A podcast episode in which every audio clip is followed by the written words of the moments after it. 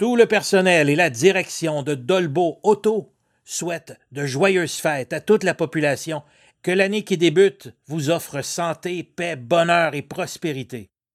Dolbo Auto, au 1770 boulevard Walberg, à Dolbo-Mistassini. On nous rejoint au 418 276 0580. Tremblay de Haltech. Aucune occasion n'est plus propice pour vous offrir nos meilleurs voeux de bonheur et de santé.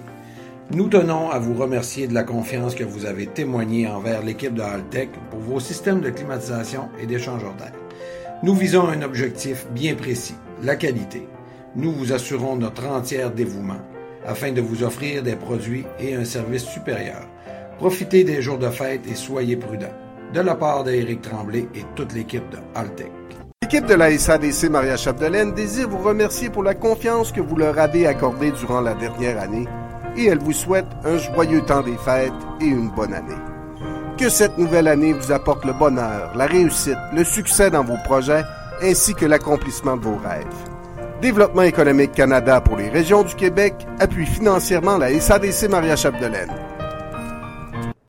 Rappelle évidemment le décès hier de Derek Aucoin à l'âge de 50 ans. Donc, euh, le, faites noter que la rétrospective du baseball a été enregistrée la semaine dernière. Donc, c'est pour cette raison qu'on euh, qu'on ne parlera pas du décès de Derek et du décès également de Phil Necro. Donc, on écoute la rétrospective de l'année dans le monde du baseball avec Mark Griffin. C'est le bilan du baseball avec notre collaborateur Mark Griffin. Salut Marc.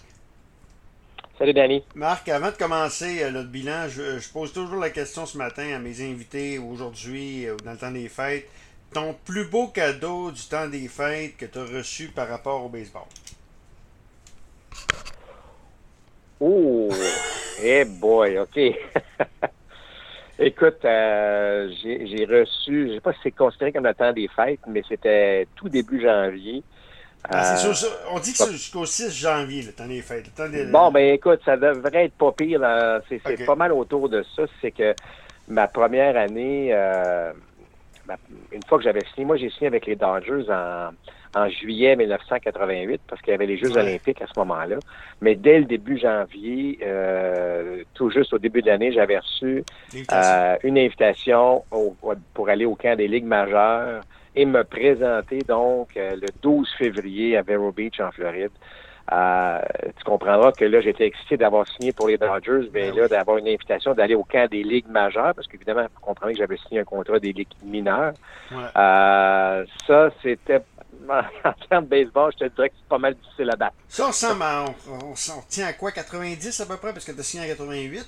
Euh, c'est 80... Ouais, alors 89. Alors, c'est c'est 89. janvier 89. Mon premier camp d'entraînement à vie, je me suis retrouvé, euh, je me suis retrouvé avec les champions défendants de la Série mondiale. Rappelez-vous, Ouais. les Dodgers avaient gagné la Série mondiale en 88.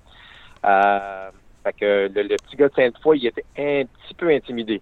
C'est-tu dans ce- cette année-là que tu avais joué contre les Expos au match en concours?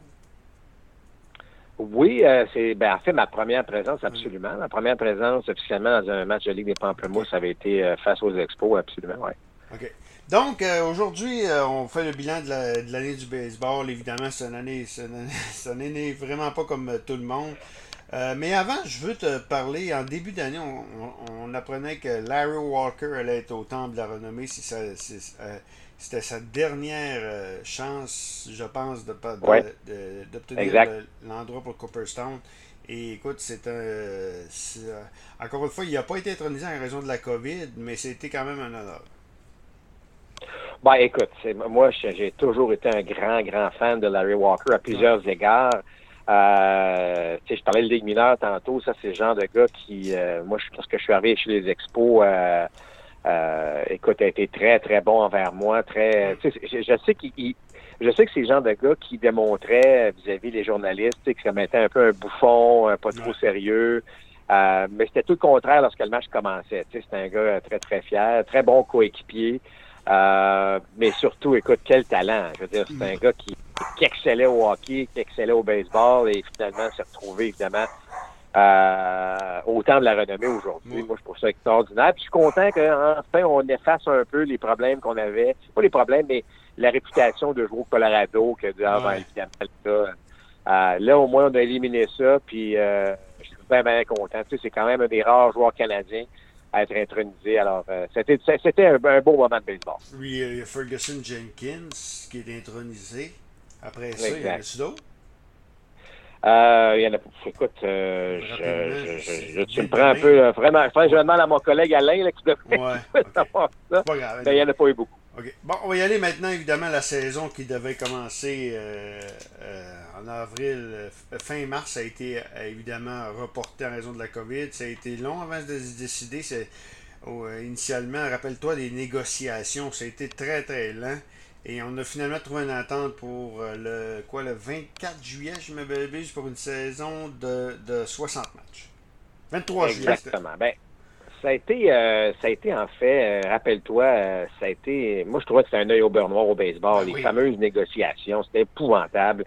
Parce qu'ils peuvent sortir de tout ça. La planète était en confinement ou presque. Tout le monde tentait de prendre des décisions, puis le baseball s'entre-déchirait à savoir euh, quel genre d'entente financière on pouvait avoir. Ça, ça c'est quelque chose que j'ai pas aimé. Bon, évidemment, je comprends qu'il doit y avoir négociation, mais, mais d'y aller public de cette façon-là, je trouvais, tu sais, qu'on s'entende pas, mais qu'on dit qu'on négocie, c'est une chose, mais je trouve qu'en termes de, de relations publiques, ça n'a pas été très, très bon. Mais enfin, on a, on a trouvé un terrain d'entente. Puis ce que j'ai aimé par la suite, par contre, on s'est un petit peu racheté, c'est qu'on a décidé euh, d'y aller avec de, nouvelles règles, de nouveaux règlements qui vont faire qu'on va accélérer un peu les matchs. Euh, pourquoi pas? C'est une saison de 60 matchs, tu le dis. Euh, alors ça, j'ai trouvé ça le fun. J'ai trouvé ça le fun que finalement on puisse savoir. Puis vois-tu, la majorité des gens qui étaient contre, par exemple, le fameux coureur au deuxième but en manche supplémentaire, euh, la plupart, dont toi peut-être, oui, ben, en tout cas, la plupart, tu me diras ce que tu en penses, mais euh, j'entends même plusieurs gérants parler actuellement parce que ça, ça, ça évidemment, faut pas se, faut se rappeler aussi que la prochaine entente collective est après cette saison, puis déjà, on, on, on pense est-ce qu'il va avoir le frappeur de choix ou non cette année. On n'a même pas finalement négocié ça encore. Mais tout ça pour dire que au moins, on s'est entendu sur des choses euh, qui font que le baseball peut, pouvait avancer à ce moment-là. C'était une année euh, dominée par les Dodgers de Los Angeles, euh, encore une fois. Et les, Dodgers et les Rays de Tampa Bay. Ben, c'est sûr que dans le cas des Dodgers. Qui se sont amassés en série mondiale. Oui. Les Dodgers, évidemment, avec l'acquisition de Mookie Betts, tout le monde disait que ben, c'est l'élément manquant, l'espèce de, de, gagnant ou l'espèce de joueur euh, énergique qui, que les Dodgers avaient pardon, besoin pour aller jusqu'au bout. Euh, quelque part, euh, on n'avait pas tort. Euh, Québec a connu une autre saison exceptionnelle et, évidemment, bon, c'est partie de cette, belle équipe qui a gagné la Série mondiale. les Rays continuent de surprendre, on ne le cachera pas. meilleure fiche dans l'américaine.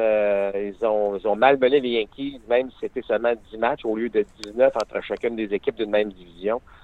Ça a été très, très bon pour les Rays. Euh, leur façon de faire, même si en série mondiale, euh, on a tapé un peu sur les doigts du gérant Kevin Cash lorsqu'on a enlevé Blake Snell. Mais bon, ça reste que la façon de faire des Rays, plusieurs veulent l'imiter, plusieurs veulent y aller de cette façon-là.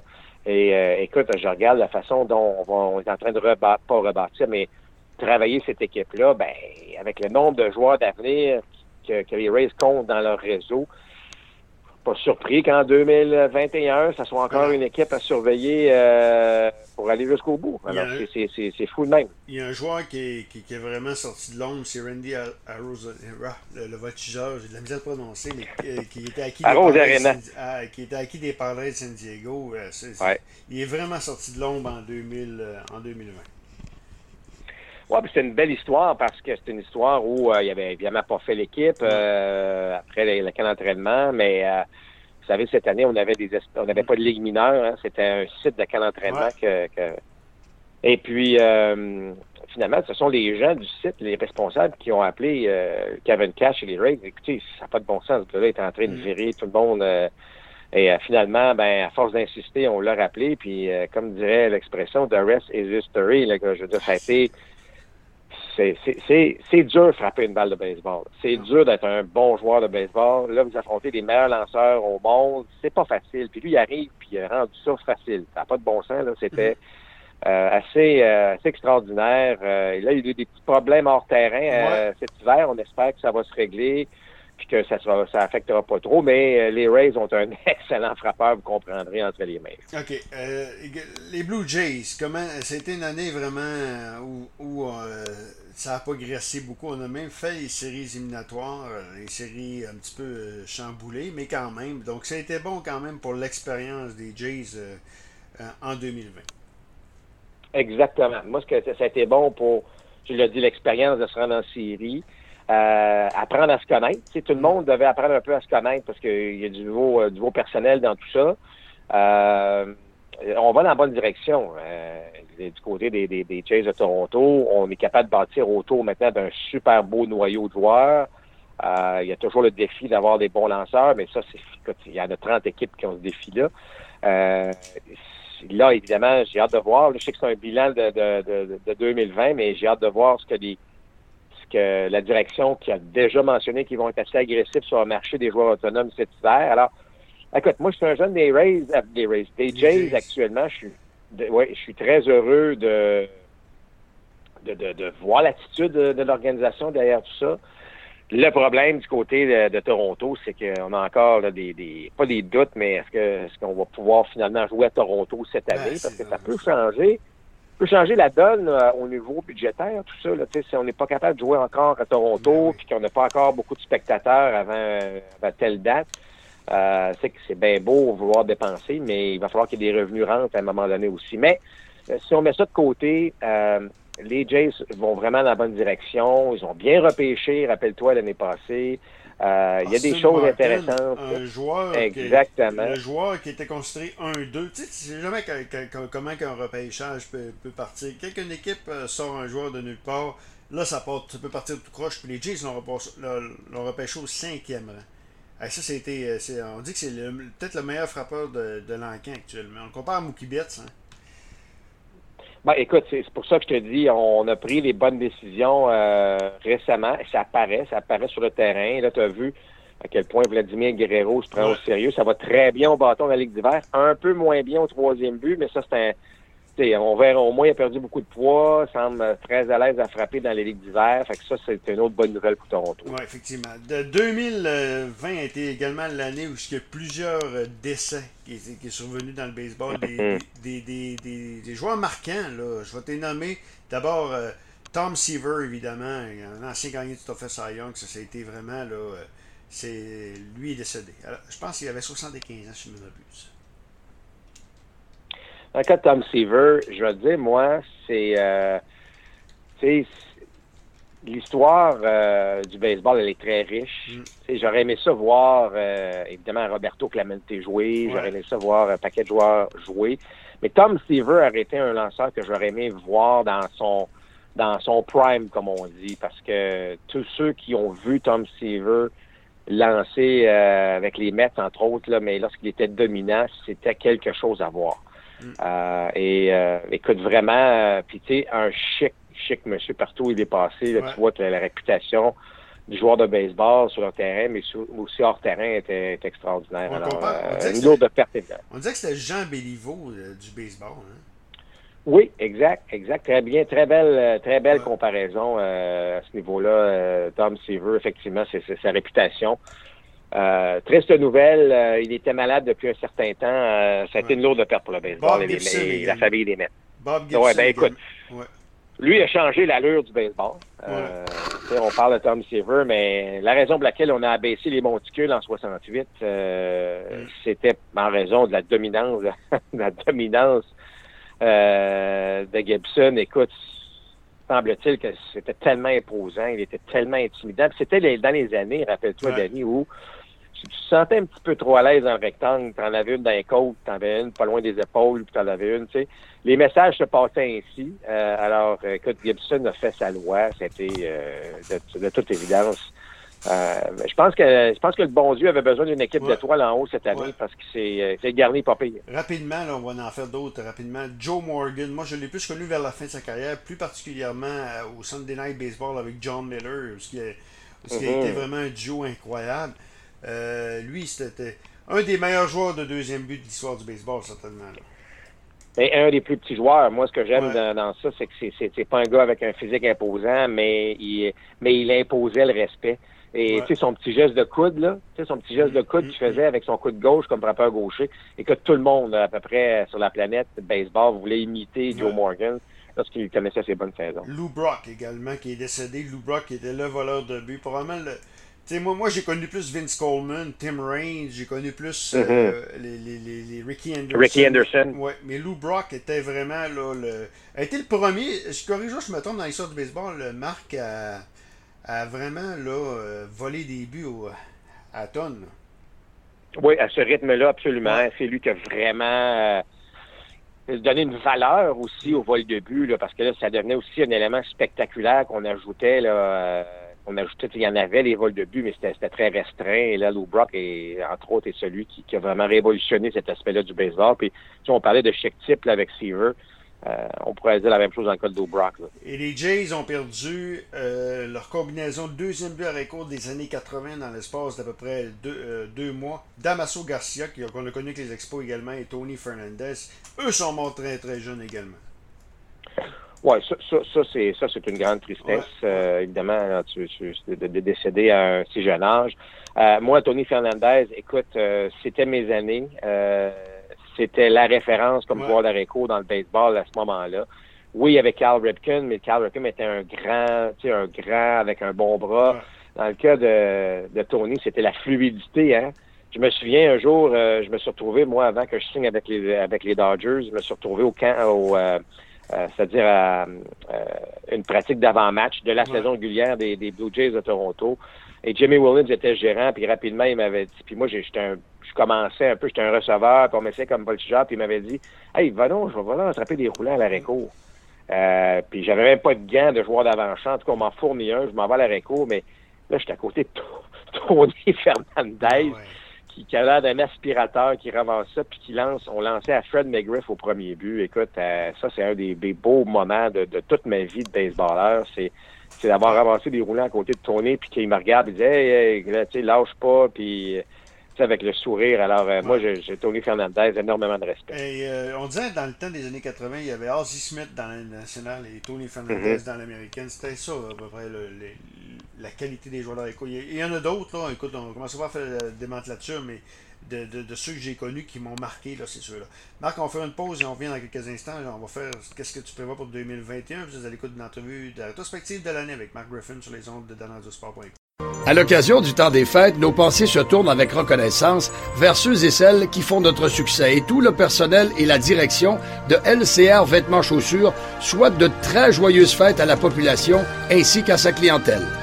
Merci de votre support pour l'année qui se termine. LCR Chaussures et Vêtements au 1463 boulevard Walberg d'Olbeau-Mistassini au numéro de téléphone 88 276 95 95. La période des fêtes est arrivée. Nous profitons de cette belle occasion pour laisser la routine de côté, se reposer et partager avec nos proches des moments précieux de joie, d'amour et d'amitié. Toute l'équipe de services financiers Jacqueline Doucet vous souhaite beaucoup de bonheur, de paix et de sérénité pour la nouvelle année ainsi que la réalisation de vos projets les plus chers. Pour rejoindre l'équipe des services financiers Jacques Doussin, 88 276 61 70. Ici Jean-François Baudry, directeur général de la Maison funéraire Hébert et Fils. Le temps des fêtes nous donne l'occasion de vous redire merci pour la confiance que vous nous témoignez. La direction ainsi que les membres du personnel se joignent à moi pour vous transmettre leurs meilleurs vœux du temps des fêtes. Que ces moments privilégiés passés en famille demeurent à jamais gravés dans vos mémoires. La Maison funéraire Hébert et Fils vous souhaite de très joyeuses fêtes et une bonne et heureuse année. On est de retour à danradiosport.com. Marc, j'ai un élément d'actualité avant de te parler de 2021, qu'est-ce que tu prévois, qui est arrivé la semaine passée? Et moi, je trouve ça gros comme histoire. C'est que les ligues noires ont été euh, maintenant euh, ont été reconnues comme ligue officielle dans l'histoire du baseball. Et ça, euh, ça c'est gros comme, comme histoire. Enfin, on va reconnaître on va reconnaître les, ligues noires qui, qui y a eu des excellents joueurs. Je me rappelle à Josh Gibson, Sasso Page également. Ben, je me rappelle pas, mais j'en ai entendu parler. Ça, c'est gros. Ah, c'est une très belle nouvelle. Ouais, hein. Parce que, euh, tu sais, ah ouais, puis tu sais, euh, lorsqu'on a découvert les séries mondiales à Kansas City il y a, déjà euh, quelques années, c'est là que le temps de la renommée, pas le, mais le musée, pardon, pardon, de, de, de, cette ligue, de cette fameuse ligue des Noirs-là, Euh, écoute, il, ne faisait pas de doute que le talent était là. C'était des joueurs extrêmement. Puis d'ailleurs, tu parlais de Satchel Page. Il était arrivé bien plus en fin de carrière, mais il était encore dominant quand même lorsqu'il est mm. Euh, très, très, très belle nouvelle. C'est pas comme c'est pas comme la Ligue nationale d'hockey puis l'AMH. Là. L'AMH a pris du temps puis tout ça. Non, non, c'était vraiment euh, sais, aussitôt que les joueurs euh, on, avait, on pouvait finalement se, retrouver dans le baseball majeur, il y avait un impact immédiat avec la, qualité des joueurs là. Moi, je trouve que c'est une excellente décision. Euh, ça arrive à un bon moment aussi. Puis euh, bravo euh, aux gens qui ont pris cette décision-là. C'est, euh, là, évidemment, il y a toujours le fameux débat là, que là, les salaires étaient beaucoup moindres, puis est-ce qu'il va y avoir éventuellement un rapprochement qui va se faire pour une forme de compensation? On verra bien, mais la nouvelle principale, c'est que c'est que ces joueurs-là, les, les familles de ces joueurs-là maintenant, ben, ça soit reconnu comme des joueurs qui finalement ont joué euh, au niveau du baseball majeur. Puis ça, je pense que ça devrait être. Est-ce qu'il va y en avoir d'autres à Cooperstown? Parce qu'on euh, me dit qu'il y en a quelques-uns qui ont été intronisés à Cooperstown euh, il y a quelques années, mais est-ce que ça va, ça, va ouvrir d'autres? Ben absolument. Surtout avec le comité des vétérans. Puis il y aura peut-être un autre genre de comité formé avec suite à cette nouvelle-là. Mais euh, absolument. moi, je pense que ça ouvre la porte à toutes sortes de possibilités. Ouais. OK, OK. Bon, tu prévois quoi maintenant? Il est le 21 décembre, on ne sait toujours pas ce qu'on s'en va. il y aura une saison, c'est sûr et certain. Euh, est-ce que tu penses que. Bon, on va commencer avec les Jays.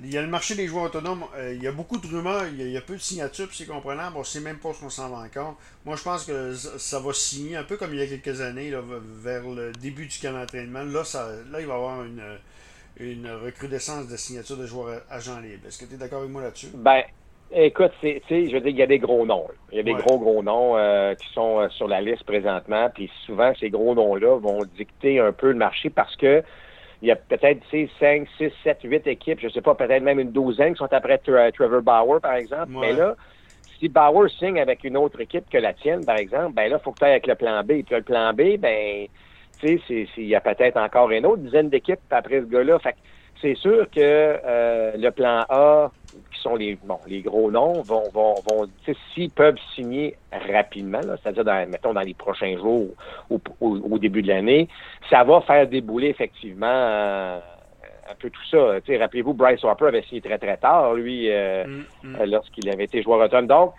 c'est un drôle de marché. Puis je pense que la patience est de mise, parce que tu viens de le dire. Bon, on va avoir une saison, mais est-ce qu'on va avoir une saison de 162? Est-ce qu'on va commencer ça en avril? Est-ce qu'on va commencer ça en mai? Est-ce qu'on aura droit à des spectateurs à un moment donné? Il y a beaucoup de questions encore qui restent sans réponse. Euh, est-ce qu'on va avoir des joueurs signés? Absolument. Il va peut-être avoir des joueurs, ce que j'appelle, entre guillemets, secondaires, donc pas nécessairement des, joueurs euh, d'un impact immédiat, mais des, des, très bons joueurs. Donc ça, on risque d'en voir, parce qu'à un moment donné, ça reste que si on. Parce que présentement, les équipes se préparent comme si c'était un camp d'entraînement à l'habitude, ça veut dire qu'en février, et puis ça c'est juste, euh, c'est demain matin ça, euh, qu'on va se présenter au camp d'entraînement. Donc c'est sûr qu'à un moment donné, euh, il va falloir que ça bouge euh, éventuellement. Mais euh, moi, ce qui m'inquiète dans tout ça, c'est que déjà, rappelle-toi, bon, l'année passée, on s'est obstiné pas mal avant le début de la saison. Là, on ne s'est même pas entendu s'il va y avoir un frappeur de choix. Euh, j'aime pas la j'aime pas la synergie entre l'association des joueurs et le baseball. Pourtant, des fois, on a l'impression que hein, tiens, oh, on, on, avance d'un bon pas. Mm. On semble en reculer de deux par la suite. Puis je me répète, mais la convention collective se termine après la saison 2021, euh, donc après après l'année qui s'en vient. Donc, et j'aimerais ça qu'il y ait une, une, meilleure synergie, qu'on puisse s'entendre. C'est pas le temps, encore une fois, d'aller à la place publique puis se, lancer des tomates parce que tu veux plus un morceau de carte que, que, moi. Là, j'aimerais vraiment qu'on qu'on puisse, euh, surtout là, dans le contexte mondial actuel, d'arriver avec une entente qui fait du sens. OK. Bon, euh, les Jays. Toi, c'est quoi ton. Euh, à, entendre parler, ils vont tous venir à Toronto, là? Attendre parler, c'est bien le fun. Mais moi, là, euh, je sais que je parle avec Jacques Doucet aussi, Marc, mais Jacques, lui, il irait pour un receveur. Moi, j'irais pour un releveur. si ce serait mon premier choix, là, avec la perte de 15 Jazz, moi, Liam Hendricks serait mon premier choix comme joueur autonome parce que tu as besoin d'une relève forte. Et, euh, je pense qu'Hendricks, euh, Raphaël Dolis, Jordan Romano, ils n'ont pas fait leur preuve comme releveur de fin de match. Et euh, je pense que les Jays ont besoin d'un releveur numéro 1 pour fermer les livres. C'est la priorité numéro 1 pour moi. Là. Euh, donc, c'est quoi ton choix? Ben, écoute, oui, tu sais, je veux dire, dans un monde idéal, c'est que tu te retrouves effectivement avec un bon receveur, euh, tu sais, puis, puis, il y en a un bon receveur, mais tu sais, c'est tellement une position, euh, tu sais, je pense, à chaque fois que je pense à receveur, je pense à Molina, à quel point il rend les cards, il rend tout le monde meilleur juste par sa présence, puis en tout cas, peu importe. Euh, oui, receveur numéro un, absolument, c'est certainement un critère. Par contre, les revers numéro un, tu as toujours l'impression, tu sais, qu'il est quelque part dans ton organisation, tu l'as juste pas trouvé encore. Euh, là, est-ce que c'est le prix à payer immédiatement? Est-ce que Hendrix est en demande tant que ça? Probablement, parce que sa feuille de route est impressionnante. Donc, euh, oui, on a beaucoup d'argent. Faut, faut pas oublier ça. Il connaît les Jays, il a lancé à Toronto, en début de sa carrière. Exact. Mais, mais, mais, tout dépend aussi, tu sais, je veux dire, les, les Jays démontrent euh, de vouloir être très agressifs. On a des sous, mais on a des sous je pense pas que c'est illimité, cette affaire-là. Donc, euh, mais si on est réussi à tirer, par exemple, un George Springer, est-ce que, euh, par surprise un peu, est-ce que est-ce que est-ce qu'on le met sous contrat finalement? Est-ce que ça tasse un peu d'argent pour d'autres choses? Alors, juste de s'étendre comme ça, je trouve que c'est pas une mauvaise idée du côté des Jays, mais je suis pas certain encore qu'on va être en mesure d'aller vraiment mettre sous contrat euh, ce que j'appelle des joueurs de premier plan. Donc, euh, à ce niveau-là. Tu sais, tout le monde veut tenter le marché, euh, mais encore une fois, j'aime ce que j'aime ce que les jeunes des Jays font, et c'est-à-dire pas juste bien jouer sur le terrain, mais c'est de donner une belle réputation aux Jays, de dire hey, venez vous avec nous autres, c'est le fun ici, on a une belle gang. Puis ça, quand des joueurs commencent à faire ça, euh, Danny, ça c'est signe que ça va bien, ça veut dire que les gars ont du fun. Euh, ça, ça peut attirer des joueurs parce que les joueurs, là, oui, l'argent est un aspect important, mais d'aller jouer dans une gang le fun, euh, c'est bien plus important que même la ville. Tu sais, la ville, c'est une chose. Wow, oui, je veux-tu aller jouer à Toronto, je veux-tu jouer à Cincinnati? Non, je dirais là que c'est le dernier critère à peu près à un moment de... Pas tout le temps, mais, mais souvent. Ça, est-ce que la gang est le fun? Tu sais, je m'en vais jouer. Quand tu joues au baseball, là, tu passes euh, tu passes 26 semaines euh, de saison euh, régulière normalement, un autre 6 semaines de camp, tu fais des séries. Tu passes là, deux tiers d'une saison, là, tu es tous les jours ensemble. Tu veux être dans une équipe où c'est le fun de te présenter au terrain parce que la gang est le fun. Donc, de voir les jeunes Jays agir de la sorte, moi, je trouve ça bien, bien le fun, puis ça pourrait aider la cause. mais évidemment, il y a l'histoire de, Buffalo. Il faudrait quand même, il faudrait statuer pour le oui, ce que tu dis, c'est important. Par contre, avoir un domicile fixe, c'est aussi important. ben oui, écoute, c'est pour ça que je pense que pour signer à Toronto, tout le monde semble vouloir être un peu patient. Qu'est-ce qui va se passer? Est-ce qu'on va jouer à Toronto? Alors, c'est pour ça que le marché est un petit peu, ben, un petit peu pas mal au ralenti actuellement, mais ça peut aussi débloquer très rapidement par la suite. Marc, il me reste qu'à te souhaiter euh, joyeuse fête, bonne année en cette année particulière, évidemment beaucoup de santé, beaucoup de bonheur. C'est ça qui est important, de santé, surtout euh, euh, quand on a santé, c'est important. Et au plaisir de se parler en 2021. Ben, pareillement, mon cher ami, bonne année, euh, puis joyeuse fête à toi. Marc Griffin, nos collaborateurs